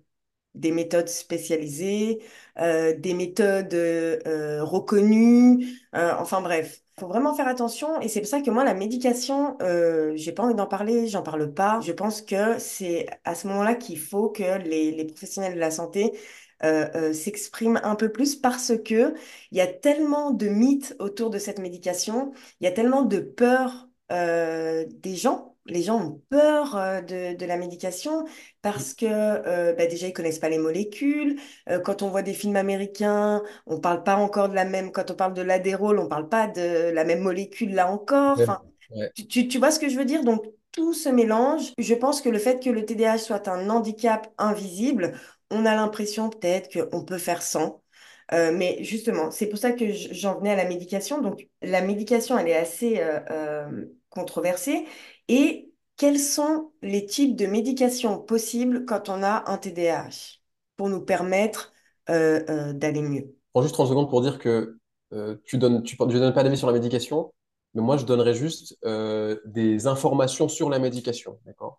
Je ne donne pas non plus de consultation médicale sur Internet et je ne Oui, réponds sûr. pas si vous m'envoyez des messages en me disant j'ai ci, j'ai ça, qu'est-ce que je dois faire?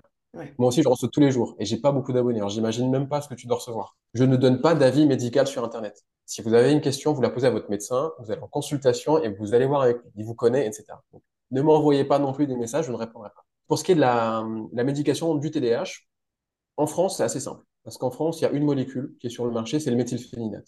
Et c'est tout. Le méthylphénidate, c'est un inhibiteur de la recapture de la dopamine. Sachant que toutes les dernières études tendent à montrer que le TDAH, c'est un, un- une dysfonction, un dysfonctionnement dans la transmission de la dopamine dans le cerveau. C'est pas un déficit. Souvent, on entend ça, mais c'est pas un déficit en dopamine. C'est pas un trop plein de dopamine. C'est juste que la dopamine, elle est déséquilibrée. Elle est mal placée. euh, elle est trop recapturée dans les neurones au lieu d'être dans la synapse, etc., etc. Je ne rentre pas dans les détails, mais en gros, votre dopamine, elle est mal placée. Soit vous en avez trop, soit vous en avez pas assez en fonction du contexte. Et le TDAH, c'est un trouble contextuel. Ce qui fait que votre, euh, votre humeur, votre motivation, votre régulation des émotions, votre attention, elle va fluctuer comme ça très, très, très fort. Et le méthylphénidate va permettre de stabiliser, d'équilibrer votre taux de dopamine sur la journée, tout simplement. C'est ça que ça fait. Ça n'a pas d'effet sécréteur de dopamine, donc c'est pas du tout comme l'adéral qui est une amphétamine. Ça, ça, ne, ça ne va pas euh, sécréter et vous exciter, ça va juste stabiliser le taux de dopamine. Tout comme les antidépresseurs stabilisent le taux de sérotonine, le, le méthylphénidate va stabiliser le taux de dopamine. Et c'est ça qui va permettre de stabiliser l'attention, la concentration, euh, calmer un peu l'hyperactivité, calmer l'impulsivité, stabiliser les émotions Mm. et pouvoir vous permettre de faire des tâches les unes après les autres sans vous éparpiller. Alors, c'est une médication qui est euh, soumise à la prescription des psychostimulants en France et aussi en Suisse. Donc, ce sont des ordonnances qui sont sécurisées, qui sont manuscrites sur une ordonnance spécifique dont la durée est limitée, et qui sont contrôlées comme, comme la morphine. hein. En France, la première prescription de méthylphénidate, elle doit être réalisée par un spécialiste, psychiatre, pédiatre, neurologue. Personne d'autre ne peut le faire. Avant 2021, c'était à l'hôpital. Maintenant, tous les spécialistes peuvent le faire, même en ville. Mais votre généraliste en France ne peut pas vous donner de médicaments pour la première fois. Il pourra renouveler la prescription du spécialiste, il pourra vous suivre, mais la première fois, vous devez passer par le spécialiste. D'accord. Le spécialiste doit vous donner le, le permis de recevoir du méthylphénidate. Ok, super intéressant. En Suisse, c'est pas le cas. En Suisse, le généraliste peut introduire le traitement, mais généralement, il ne sera pas pris en charge par les assurances si le- vous n'avez pas vu de spécialiste. D'accord. Par contre, il y a d'autres molécules qui sont dispo, notamment la lix des amphétamines, hein, le- l'Elvance, Vivance, etc., Oui, qui sont des amphétamines, qui sont des équivalents de l'adéral. Euh, bon, on les prescrit en deuxième intention. Généralement, on va surtout vous prescrire en premier du méthylphénidate, qui est connu sous le nom de Ritaline, de Quasim, de Concerta, euh, de méthylphénidate LP. Je crois que c'est tout. J'ai rien oublié. d'accord. J'ai vu que oui, par rapport à l'élevance, euh, tout ça, euh, c'était toujours, enfin, on commençait jamais par ça. Jamais. On- euh, en Suisse, en tout cas, on Jamais, commence part. jamais par ça. Et c'est quoi la différence justement entre le méthylphénidate et les amphétamines? Alors, le méthylphénidate, comme je te disais, il a, il bloque le transporteur de la dopamine. C'est le transporteur qui va permettre de recapturer la dopamine. Tout à Euh, fait. Sur, il y a une conférence dispo sur YouTube que j'ai donnée qui est avec le schéma. Vous avez deux neurones l'un en face de l'autre, ils se Mm. transmettent de l'information. En fait, les neurones, ils se touchent pas, ils sont l'un en face de l'autre. Et dans cet espace qu'on appelle la synapse, il y a du liquide avec des neurotransmetteurs, dont fait partie la dopamine. Et la dopamine, euh, dans cet espace, on s'est rendu compte qu'elle était trop recapturée. C'est-à-dire que dans l'espace-là, je vais essayer de faire avec mon doigt, dans l'espace ici, elle est trop recapturée dans le neurone, à cause du, du DAT, le transporteur de la dopamine qui est surexprimé ou hyperactif. Et ben, le méthylphénidate, il va bloquer ce transporteur-là. Donc, il va diminuer la recapture de dopamine. Et c'est tout. Le- L'Elvance, qui est une amphétamine, va aussi avoir un peu cet effet d'inhibition de la recapture, mais va surtout avoir un effet de sécrétion. C'est D'accord. vraiment, euh, ça va booster la, ça va donner un pic de dopamine en plus de la, de, diminuer la recapture. Ok. En gros, le- imaginez une, baign- une baignoire pleine. Le méthylphénidate, il va bloquer la sortie d'eau Ouais. pour ne pas que ça s'écoule. Et ben, l'amphétamine, elle va bloquer la sortie d'eau, puis elle va en rajouter par-dessus. D'accord. Là, euh, c'est là, pour ça que des fois, on a des effets un petit peu plus spectaculaires. Ouais, C'est comme ça que là, ça c'est comme ça que fonctionnent les amphètes, la cocaïne, etc. Ça tout va vraiment sécréter le- la dopamine. Bon, après, ce qu'il faut, ce qu'il faut aussi bien euh, dire aux personnes qui nous écoutent, c'est que c'est des, euh, c'est régulé, c'est, c'est des taux, c'est, enfin voilà, c'est des médicaments, ça reste des médicaments, donc c'est Quand très on reste dans la, la posologie recommandée, euh, voilà, c'est un traitement médical. Hein. Voilà, C'est pas, c'est pas dangereux. d'accord. Et euh, donc toujours dans la médication, donc on a ces, en France on a que le méthylphénidate, ensuite en Suisse on a les deux. Euh, est-ce qu'il y a des euh, médicaments qui ne sont pas des psychostimulants euh, qu'on peut utiliser quand on a un TDAH? Je sais qu'en Suisse, il y a le Strattera. Oui, mais alors ce sont des médicaments qui sont utilisés vraiment par très peu de médecins, par des spécialistes, en cas d'échec des autres traitements. D'accord. Effectivement, le, le Strattera euh, est disponible en Suisse Mais pas en France, je crois qu'il a été interdit si... en France, il est, un- il est pas dispo. On peut se le procurer dans le cadre d'une prescription hospitalière d'exception, une fois qu'on a utilisé tous les autres médicaments à toutes les posologies qui ne fonctionnent pas. Et c'est rarissime, moi je ne l'ai jamais vu. Je sais qu'en Suisse, il y a du Strattera Il y a du Strattera, ouais. que des On peut gens aussi prennent. utiliser par contre aussi le, par exemple le bupropion. Le bupropion qui est un, un inhibiteur de la recapture de la noradrénaline, qui est un- à la base un antidépresseur. Et dans certains cas, et notamment dans les cas où on a un- une dépression et un TDAH, on peut parfois l'utiliser. Il y a certains psychiatres qui l'utilisent. Est-ce que le, Velbutrin, il fait partie du bupropion, par exemple? J'avais vu ça et il y a des gens qui peuvent pas avoir de, de, donc de médication et Tout à qui... fait, euh, c'est du bupropion. voilà. Et je suis français, désolé, je connais pas les noms. Excuse-moi. Je suis français, je connais pas les noms spécialisés. Non, non, non, il y a, non, non, y a pas de souci, mais c'est, c'est, voilà, il y a des gens qui prennent ça parce qu'ils c'est peuvent pas euh, utiliser... euh, Et est-ce qu'on peut associer les deux? Bupropion et psychostimulant. Ouais, d'accord, Faire très attention entre le, avec les, méthylphénidates et les autres antidépresseurs. Faire très attention parce qu'il y y a des interactions. hein. d'accord. Et donc, qui peut prendre euh, du méthylphénidate et qui ne peut pas en prendre? Enfin, quels sont les... euh, alors, on va dire, euh, quelles personnes ne peuvent pas prendre de méthylphénidate et pourquoi?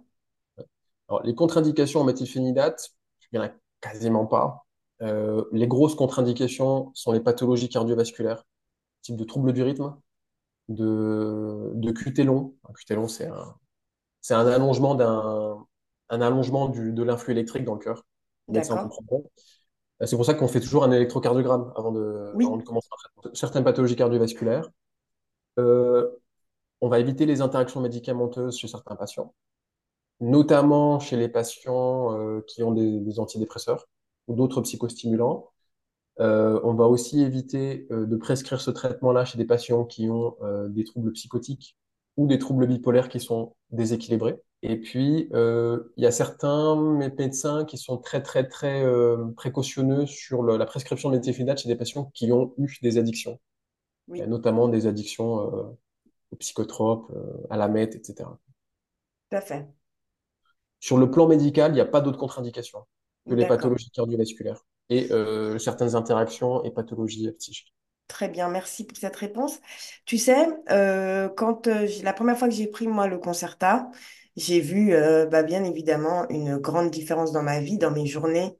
dans mes émotions, dans la gestion de mon stress. J'ai vraiment, ça m'a vraiment changé la vie, pour te dire la vérité. J'ai pu m'organiser sur plein de choses, j'ai pu faire le Mhm. point sur ma vie. En fait, ça, c'est comme si tu sors la tête de l'eau et que tu vois les choses euh, vraiment plus claires, ou qu'on te met des lunettes, tu vois. Et que tu arrives à, te mouvoir euh, de façon beaucoup plus fluide. Ça veut dire, tu vois. Et puis, je me rappelle que j'avais vraiment cette euh, sensation de faire les choses une après les autres. J'avais, mon, mon cerveau était calme et je ne pensais pas, tu vois, à, à d'autres choses. Donc, c'est quelque chose qui m'apporte énormément d'aide euh, au quotidien. Donc, ça pose la question de euh, l'addiction. Il y a beaucoup de gens qui ont peur euh, de tomber dans une addiction. Et Ouais. moi, mon avis par rapport à ça, par rapport à une personne qui a TDAH, à une personne qui prend un traitement, typiquement, quand j'étais partie une fois en voyage et j'avais oublié mon ma, j'avais oublié ma médication. Donc, euh, je n'ai pas eu d'effet, euh, tu sais, euh, j'ai pas tremblé, je transpirais pas, je eu me suis pas, euh, tu vois, isolée. J'ai fait, mais j'ai vu que j'avais pas de médication, quoi. C'est, ça part Ouais. dans tous les sens. Et quand tu as cette habitude d'avoir ce contrôle, en fait, que tu n'avais pas avant sur ta vie, dans l'organisation de tes tâches, dans l'organisation de tes journées, dans tes interactions aussi avec les autres, eh bien, j'ai l'impression qu'on crée une habitude qui, euh, quand on n'a pas le médicament, bah, tout ça, ça se... Parce que le médicament, il a une durée, hein, euh, tu vois. Il s'arrête à un moment dans ta journée. Et c'est vrai que bah, le fait de ne pas l'avoir, j'avais l'impression que tout était un peu chamboulé. J'étais plus fouillis, j'ai- j'étais avec mon TDAH et, et donc voilà.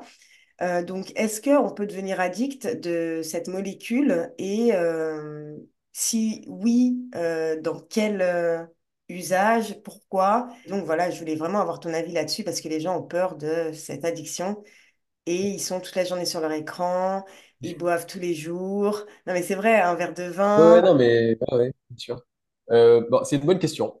C'est une bonne question. Euh, alors, sur, pour ce qui est de l'addiction physique, physiologique du médicament, a priori, elle n'existe pas. D'accord? C'est pas un médicament qui donne une, une addiction somatique, c'est-à-dire que vous n'allez pas ressentir de manque si vous l'arrêtez. Ça, c'est, certain. D'accord? Par exemple, euh, quelqu'un qui prend, je sais pas moi, de la morphine pendant un mois et qu'il arrête, il va le sentir physiquement. Il va être mal. Il va avoir un manque physique, il va ouais. trembler, il- ça va être insupportable, il va avoir des douleurs, il va suer, il va être tout blanc, tout pâle, etc. Il pourra plus rien faire. Quelqu'un qui a un TDAH, comme tu l'as dit toi-même, je pense que tu prenais depuis plusieurs mois, voire plusieurs années, tu l'as arrêté deux semaines le temps de tes vacances, bah t'as rien senti en fait. Non, j'étais juste euh, TDAH plus. Voilà, c'est tout. Donc, il n'y a pas de syndrome de sevrage. C'est pas un médicament qui est risqué, qui a un risque d'addiction somatique du tout. Moi, je le prescris euh, sans état d'âme. hein. Euh, je, je prends beaucoup plus de précautions avec les benzodiazépines. J'en prescris quasiment jamais. Bah, bien Tout ce sûr. qui est euh, Prazépam, Xanax et compagnie. Moi, j'en prescris ça parce que pour le coup, ça donne une addiction. Bah, Essayer sûr. d'arrêter une benzodiazépine à quelqu'un qui en prend depuis plusieurs euh, mois, voire plusieurs années, c'est un parcours du combattant. Le méthylphénidate, l'arrêter du jour au lendemain, ça pose aucun souci. Vraiment aucun problème. Ça, en tout cas, c'est pas quelque chose qu'on considère comme risqué et ça donne pas de, de troubles physiques. Euh, vous pouvez le prendre un jour, la- l'arrêter le lendemain, le prendre pendant une semaine et l'arrêter, etc. Ça pose pas de souci. Donc, c'est pas un médicament qui est risqué malgré tout ce qu'on dit sur lui. Mhm. Euh, ok, c'est un psychostimulant, blabla, tout ça, euh, ça fait peur. L'ordonnance, elle n'est pas comme les autres, mais je vous le dis, moi, je, je, je le prescris sans, sans peur. hein. Ouais, J'ai d'autres bien. médicaments qui sont en vente libre, euh, qui sont plus dangereux pour moi. Bah, le tramal, par Euh, exemple. par exemple. Mais c'est vrai, quoi. Par- Enfin, euh, c'est puissant. Ce... Non, mais ce truc, c'est, c'est, enfin, Tu sais, j'avais eu une, une pyélonéphrite plus le Covid. ouais. Et donc, je me suis retrouvée à l'hôpital. euh, j'avais des douleurs, euh, je t'explique même pas. Enfin, j'étais vraiment euh, mal. Et tout de suite, on m'a allongée sur le lit, on m'a mis le cathéter. Et elle me dit, vous avez déjà pris de la morphine? Je lui dis, non, non, non, j'ai pas. Et boum, elle me jette le truc. J'ai cette chaleur qui monte.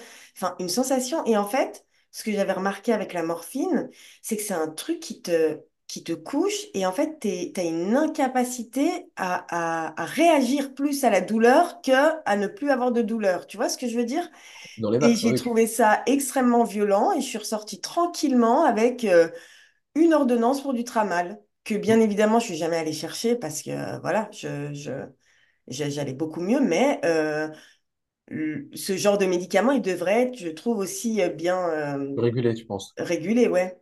Parce qu'il y a de, forts On a risques beaucoup plus d'addiction. d'addiction euh, au tramadol, au contramal, que, qu'avec le méthylphénidate. Le méthylphénidate, ça n'existe pas, l'addiction physique. Après, Ouais. je sais que on parlait des, des personnes qui méusaient, enfin qui avaient une mauvaise utilisation du euh, méthylphénidate. Ça veut dire que euh, quand ils sentent plus l'effet, au lieu de s'en référer à leur médecin et d'expliquer que l'effet n'est pas assez long ou que Ils en prennent plus.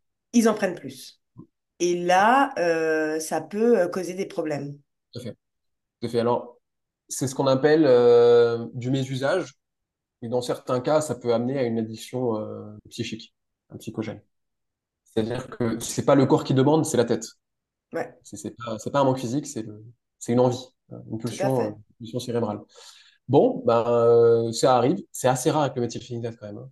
En tout cas, pour les personnes diagnostiquées, c'est assez rare, Mhm. sauf chez les gens qui ont eu des, un passé d'addiction forte. D'accord. Euh, parce que, euh, en fait, le méthylphénidate a cet effet paradoxal. Alors, c'est vrai que c'est un psychostimulant, mais sur les personnes qui ont un TDAH, bah, c'est un effet de, qui calme, c'est un effet Oui, calmant.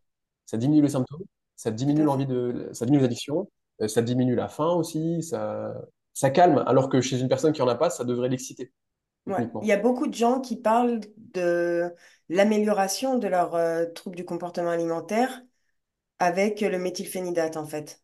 Tout à fait. Moi, j'ai une patiente, par exemple, qui a, qui a eu euh, 25 ans d'addiction à l'alcool. On l'a, on l'a diagnostiqué euh, TDAH il y a quelques mois. Mm. Et depuis qu'elle est sous traitement euh, Concerta, ben, elle ne boit quasiment plus. Ouais, moi, c'est des choses qui me font toujours très mal au cœur, ce genre de situation, parce que euh, il y, a vraiment des, des laissés pour compte, en fait. Ouais, ouais. C'est c'est- c'est- c'est- c'est assez difficile et, euh, et, et l'accès, de toute façon, euh, à la santé mentale, il reste, euh, il reste très difficile. Donc, euh, pour les addictions, c'est OK. Euh, est-ce que... euh, Est-ce- donc, les personnes qui n'ont pas de diagnostic médical par un médecin n'ont pas accès à cette médication? Absolument pas. En tout cas, par les voies légales. Ouais, d'accord. Voilà. Ouais, non, non, si vous n'avez pas de diagnostic, vous n'aurez pas de médicament. C'est exclu. Personne ne vous le prescrira jamais. Oui, tout à fait, tout à fait. Et puis, je sais que, euh, alors, au niveau des effets secondaires, il y a beaucoup de gens qui euh, parlent d'effets secondaires, et on en avait parlé la dernière fois. Moi, je parlais Oui, surtout de, du fait que il y a quand même un, un- un aspect psychologique qu'il faut prendre en compte quand on prend une médication. C'est là le fait d'être positif à l'idée que le traitement va fonctionner. oui, Ça, c'est super important parce que on va, euh, on- on- si on se pose trop de questions, qu'on est ultra flippé, je pense que ça peut avoir des, des impacts négatifs sur la réaction du médicament. tout à fait. Alors, je vais commencer par euh, citer les effets, les vrais effets indésirables les plus Ouais. fréquents, parce qu'il y a deux types. Il y a les effets somatiques, ceux que vous allez ressentir euh, dans votre corps. Le plus fréquent, c'est les céphalées, hein, les maux de tête, qui Mm. sont mineurs, hein, qui sont pas, votre tête va pas exploser, hein, mais euh, les petites douleurs temporales ou frontales, ça peut arriver. Vous allez, vous attendez quelques heures et ça passe. On a aussi des, des effets indésirables de type de bouche sèche. hein. Beaucoup de personnes qui ont avoir une bouche un petit peu sèche, une hypersudation qui peut arriver aussi. Vous allez peut-être transpirer un petit peu plus et puis, euh, dans certains cas, vous allez avoir euh, des palpitations si vous en prenez trop, si la dosage n'est pas, est pas adaptée. Et sur le plan psychique, bah, effectivement, encore une fois, si vous en prenez trop, que la dose n'est pas adaptée, vous allez, vous allez avoir des troubles du sommeil, avoir du mal à vous endormir, ou euh, des troubles anxieux, une, une excitation, un peu de stress, etc. C'est possible. Dans la plupart du temps, euh, vous sautez une prise, vous diminuez la dose, et euh, voilà, ça disparaît. D'accord. Pour ce qui est de ce que tu viens de dire là, effectivement, la, la prédisposition, la, la disposition mentale avant, de, avant la prise du médicament, je, je trouve qu'elle joue quand même. Ce ne sont pas des informations euh, officielles, médicales hein, que je donne. Oui, bien sûr. l'observation personnelle et la discussion avec d'autres médecins. Mais c'est vrai que quand, quand on observe ça, ça saute assez aux yeux. Et le, la prédisposition du patient, sa, sa mentalité, euh, sa façon d'aborder la maladie, le trouble, avant de prendre un médicament, ça joue quand même. Oui, moi j'en Et suis ça sûre. marche que dans ce sens-là. Je veux pas que les gens entendent que si le traitement marche pas, c'est que c'est de leur faute et qu'ils n'étaient pas bien prédisposés. Ah non, non, bien ça sûr. Non, Bien sûr, non, non, ça c'est clair. je préfère le, le dire avant qu'on fasse dans les commentaires des trucs. Non, non. Si le traitement marche pas, ça veut pas dire que c'est de votre faute du tout, du tout, du tout. Absolument Et pas, dans ça c'est sûr. certains cas, si vous avez une mentalité qui est plutôt optimiste, prédisposée, etc., tout comme l'effet, tout comme l'effet placebo a été reconnu, il est mesuré, éprouvé, euh, on le sait depuis des, Mm. très très très très longtemps, la prédisposition du patient et l'adhésion du patient au traitement va potentiellement améliorer les effets. Très important d'être dans un bon état d'esprit avant de commencer un traitement et d'adhérer à ce qu'on vous propose. Si vous n'êtes pas d'accord, il faut le dire. Si vous avez des doutes, il Mm. faut les exprimer avant qu'on vous propose quelque chose. Si vous n'êtes pas tout à fait en confiance, il faut le dire. On va d'abord travailler sur ça avant de commencer un traitement. Ouais, c'est, très bien que tu parles de ça, le fait de... J'ai beaucoup de personnes qui me parlent du, euh, tu sais, de cette espèce d'ascendant, mais pas euh, imposé par le médecin, hein, pas du tout, mais euh, voilà, il m'a donné ça, donc j'ai pris ça, mais ça marche pas. Mais... Et, et en fait, c'est que il y a énormément d'attentes sur le médecin et c'est comme si on ne pouvait pas avoir de discussion avec lui et de euh, mettre aussi en avant son, son point de vue. Mais, mais, mais c'est vrai, euh, Il y a certains médecins avec qui c'est pas facile, ça je suis d'accord. oui, oui, bah, il y a des médecins psychiatres qui ne croient pas au TDAH, tu vois, qui Ouais, disent aux gens euh, ça n'existe pas. Enfin, ça, ça, ce serait un autre sujet de, de podcast, mais c'est vraiment, euh, moi, quand j'entends ça, je me dis, mais c'est pas possible. Enfin, voilà, mais il y a euh, des personnes qui, quand elles vont voir le médecin, elles ont enfin ce rendez-vous du diagnostic, et c'est pour ça que je voulais euh, euh, bah, terminer sur euh, ce, point super important de la relation qu'on a avec un médecin. C'est quoi, en fait? le rôle du médecin généraliste ou du médecin psychiatre dans le cadre d'un diagnostic? Quelle est sa prise en charge? Quel est son rôle, son accompagnement? Et jusqu'où il peut aller dans l'accompagnement d'un patient? Parce que beaucoup de personnes mettent énormément d'attentes dans le médecin, dans euh, le suivi et très souvent, ben, ils se disent, euh, ouais, ben voilà, on m'a, lâché dans la nature. euh, et ben, je sais pas quoi faire, on m'a pas aidé et on m'a pas guidé. Et toujours moi, dans ma position d'accompagnatrice, je prends beaucoup de pincettes en disant, écoute, c'est pas comme ça que ça marche. Et, et donc, je, je, j'en profite de t'avoir euh, aujourd'hui pour que tu nous expliques vraiment le rôle du médecin, qu'est-ce qu'il fait et euh, comment il accompagne. C'est une bonne question, c'est une question difficile parce que c'est vrai que les attentes sont parfois un peu démesurées. Les patients qui viennent nous voir, notamment chez les patients qui sont déjà persuadés d'avoir un TDAH. Et en fait, souvent, quand le patient il est persuadé, c'est qu'il en a vraiment un. Souvent quand même. hein. Celui qui vient en se posant la question, généralement, c'est qu'il a creusé le sujet et que c'est le cas. Donc, ils attendent beaucoup de ce rendez-vous et ils ont l'impression qu'en une consultation, leur vie va changer du tout au tout. Mm. Sauf que voilà, c'est un parcours. C'est un parcours. Et c'est vrai que une des premières cases, c'est la case médecin, euh, potentiellement médecin généraliste. Et le médecin généraliste, lui, son travail, déjà, c'est de vous accueillir, de vous écouter, de discuter avec vous, et ensuite de procéder à ce qu'on appelle un dépistage. De vous poser les bonnes questions pour dépister les symptômes du TDAH, pour dépister le retentissement de ces symptômes sur votre vie, parce que comme je dis, c'est important que vos symptômes aient un impact négatif sur votre vie pour le diagnostic. Donc, quels sont vos symptômes? Comment ça impacte votre vie?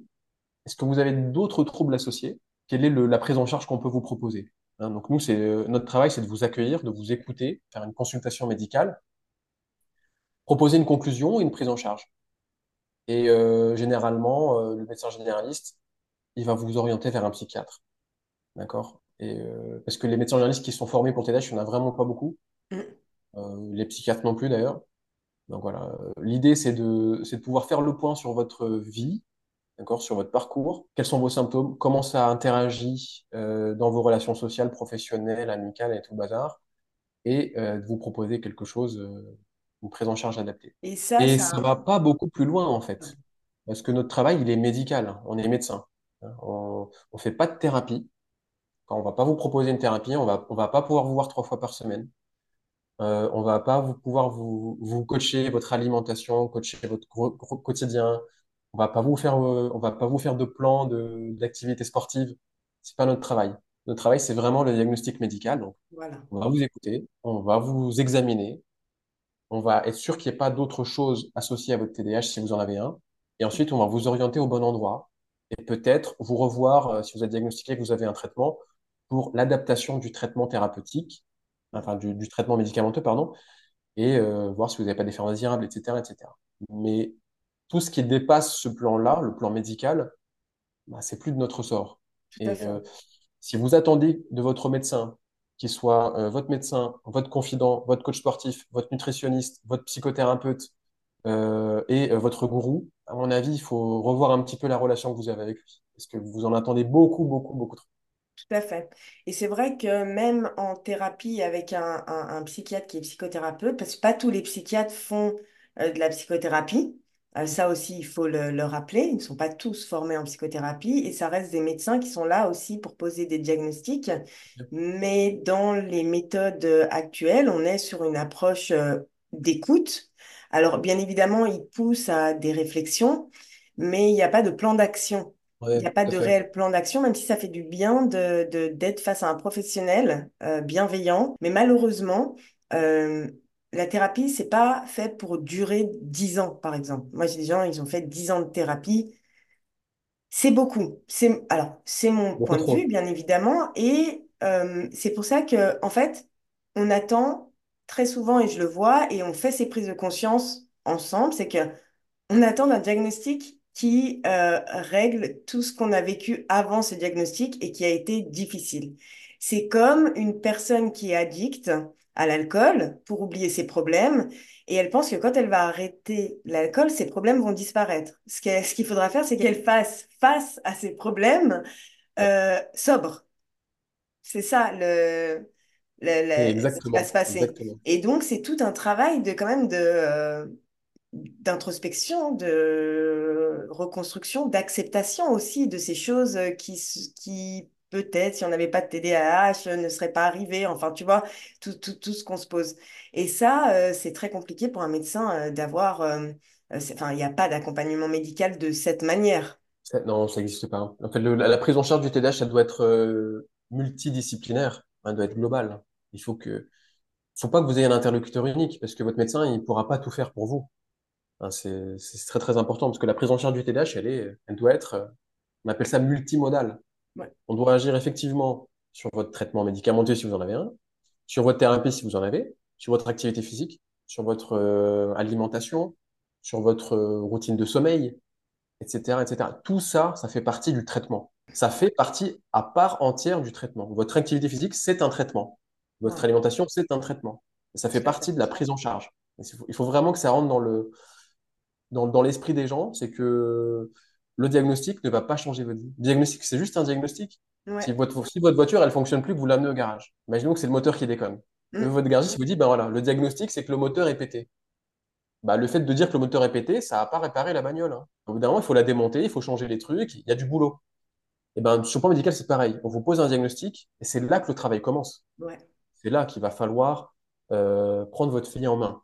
Vous avez un diagnostic, c'est entre guillemets une bonne nouvelle, parce que si on vous diagnostique à l'âge adulte, c'est que ben, vous êtes allé chercher l'aide à un moment où ça allait pas du tout.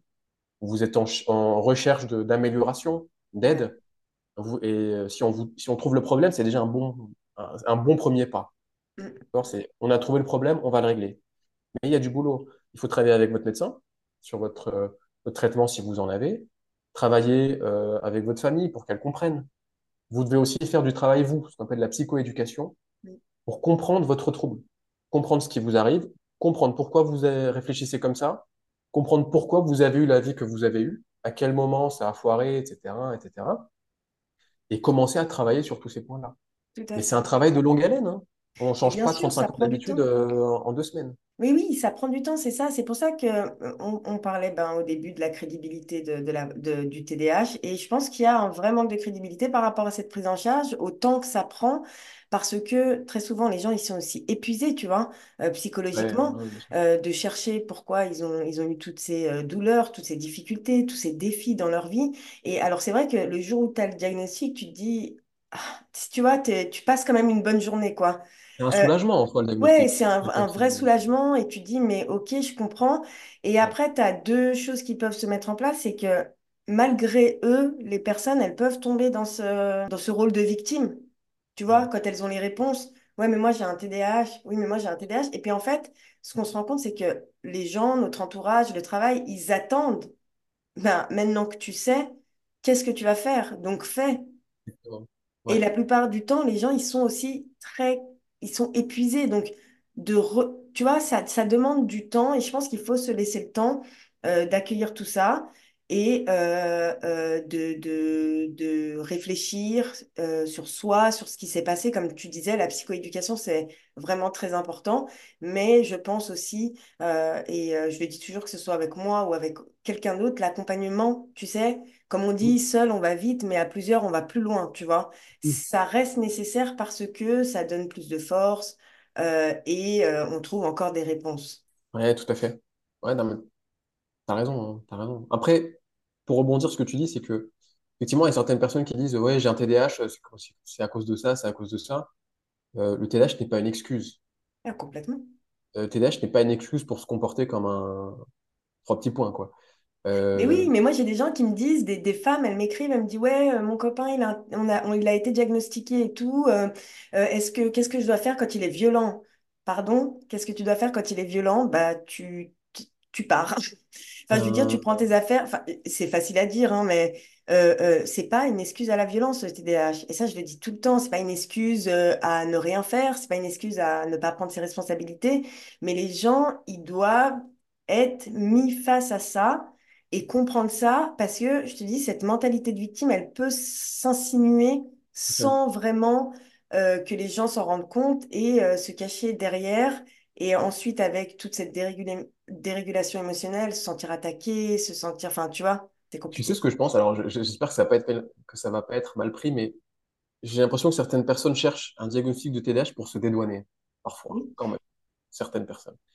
Par exemple, euh, des gens qui sont tout le temps en retard, tout le temps en retard, tout le temps en retard, qui ont peut-être un TDAH, et ça se trouve, il, s'avère qu'ils ont un TDAH, au lieu de se dire, bah, OK, maintenant je sais pourquoi je suis en retard, je vais faire en sorte de mettre en place les stratégies, les moyens pour ne pas être en retard, bah, c'est bon, j'ai une excuse. Désolé, je suis en retard, j'ai un TDAH, c'est comme ça. Ouais, mais en fait, euh, si ton but c'était juste de dire, de trouver une excuse, ben ça ne sert à rien, parce que l'objectif du diagnostic, l'objectif de diagnostiquer un trouble, c'est quand même la prise en charge derrière. mais bien sûr. Sinon, sinon, quel est l'intérêt? L'objectif, c'est l'amélioration de, de ton Mm. mode de vie, de ton, de tes symptômes, de tes relations, de ton travail, de, Bon, tu sais, la plupart des gens, euh, euh, euh, la plupart des gens qui ont un TDAH, après, ils ont quand même envie d'évoluer parce que ça reste des personnes qui ont un potentiel de fou, franchement. Ça reste des personnes qui ont bah, une pensée divergente, donc ils vrai. voient, ils voient pas les choses comme les autres. Et donc, il y a vraiment derrière, il y a vraiment de quoi faire. Et euh, tu peux pas te trouver des excuses toute ta vie, de toute façon. Moi, j'ai travaillé avec une personne qui avait un TDAH et comme euh, c'est dans un domaine complètement différent, elle m'a reconnue et elle a pensé que euh, tout était possible. Et c'est, c'est ça, ça s'est pas passé comme prévu, je pense, pour elle. Non, parce qu'après, tu vois, la prise de responsabilité, euh, tout ça, c'est super important. C'est super important. D'ailleurs, je ferai un podcast euh, là-dessus pour que les gens comprennent. Quand on dit prends tes responsabilités, ça fait tout de suite euh, très infantilisant, mais parce qu'on sait pas, en fait, on comprend pas encore cette notion. Qu'est-ce que, qu'est-ce que prendre ses responsabilités? Et souvent, les gens, quand ils comprennent, font OK, j'ai compris. Et ils, euh, ils se bougent. Donc voilà. devenir acteur de sa vie, hein. C'est Mais complètement, complètement. Après, tu vois, ça aussi, c'est quelque chose qui est super important, le développement personnel. Il y a des gens qui en ont besoin, mais c'est tout des termes, c'est tout des, des- c'est tout des pratiques qui ont été euh, galvaudées, euh, euh, orientées matérielles aussi. C'est quelque chose de très matérialiste aujourd'hui, le développement personnel, et c'est dommage. Et donc, les gens se sont fait avoir et ils ne veulent plus se faire avoir. Donc, quand ils entendent des phrases, tu sais, un peu qui sont réelles, mais ils ils sont très réfractaires à ça et moi je les comprends. Le développement personnel des réseaux sociaux, j'en peux plus, tu vois, parce que Ouais, infernal. à la fin, c'est pour être riche, euh, beau, euh, avoir des voitures et réussir dans son business, mais c'est beaucoup plus profond que ça. Et euh, c'est des choses que je travaille aussi dans mes programmes et, et ça marche bien parce qu'il n'y a pas cette approche matérielle. Le, but, c'est d'être en sérénité avec soi-même et, et d'avancer clairement, d'avoir une vision. Tu sais, quand tu as la tête dans le guidon, tu n'as pas de vision, c'est très compliqué. C'est très compliqué. En tout cas, merci Jonathan d'avoir euh, répondu à mes questions. Merci à Euh, toi. ça m'a, euh, ça nous a beaucoup éclairci et euh, on a enfin des réponses claires euh, bah, sur euh, le diagnostic, la médication, le rôle des médecins et je pense que ça va apporter euh, à énormément de monde. Donc toi, tu as une page sur Instagram et sur TikTok, Vie de TDAH fait. Et tu as une de chaîne YouTube TDH. aussi? Une chaîne YouTube où, euh, je poste euh, surtout des, des conférences. hein, Tout des à fait. conférences. Il y en a pas beaucoup pour l'instant, il y en a quelques-unes. Euh, Elle a le même nom? C'est tout, tout de TDH, ouais. Tout Vie de TDAH. Donc euh, les gens, ils peuvent te suivre là-bas. Et donc, tu disais que tu répondais pas, tu faisais pas de diagnostic sur Internet, mais est-ce que on peut prendre rendez-vous avec toi ou pas? Comment ça se passe? Alors, je, je, je travaille actuellement dans une clinique à la Chaux-de-Fonds, euh, en Suisse. Euh, vous pouvez prendre rendez-vous, mais euh, bon, je- j'ai une patientèle qui est déjà bien saturée, Ouais, malheureusement. Donc, euh, voilà. Si c'est spécifiquement pour le TDAH et que vous n'avez absolument pas de médecin dispo, machin, euh, vous pouvez passer un coup de fil à ouais, l'occasion, mais euh, je pense que les délais vont être un petit peu longs, malheureusement. Et puis, euh, je ne pourrai pas vous suivre en tant que, en tant que patient. Je tout à pourrais vous fait. orienter. Ok, ben merci euh, beaucoup. J'espère que la prise en charge va évoluer. En tout cas, on travaille pour ça. Euh, je te souhaite une bonne soirée euh, Merci et merci beaucoup. d'avoir Merci à été là. Merci d'avoir été là. Vous venez d'écouter un épisode du podcast TDAH familier avec le docteur Jonathan Moussa. Comme vous l'aurez compris, le TDAH est un trouble neurodéveloppemental à prendre au sérieux et où la prise en charge est nécessaire. Si dans cette optique, vous avez envie d'évoluer, d'aller plus loin dans la compréhension de votre TDAH, de prendre votre quotidien en main, sachez qu'il vous reste moins de 24 heures pour vous inscrire à mon tout nouveau programme de l'année 2024, Renaissance. Ce programme vous permettra de comprendre en profondeur les tenants et aboutissants du TDAH, mais aussi de vous reconstruire, de vous reconnecter à vous-même, de cultiver cette singularité qui, quand elle est maîtrisée, peut être un atout majeur dans votre quotidien. Toutes les infos sont dans la barre de description. N'hésitez pas si vous avez des questions. Je vous souhaite une excellente fin de journée. À bientôt sur TDAH Family.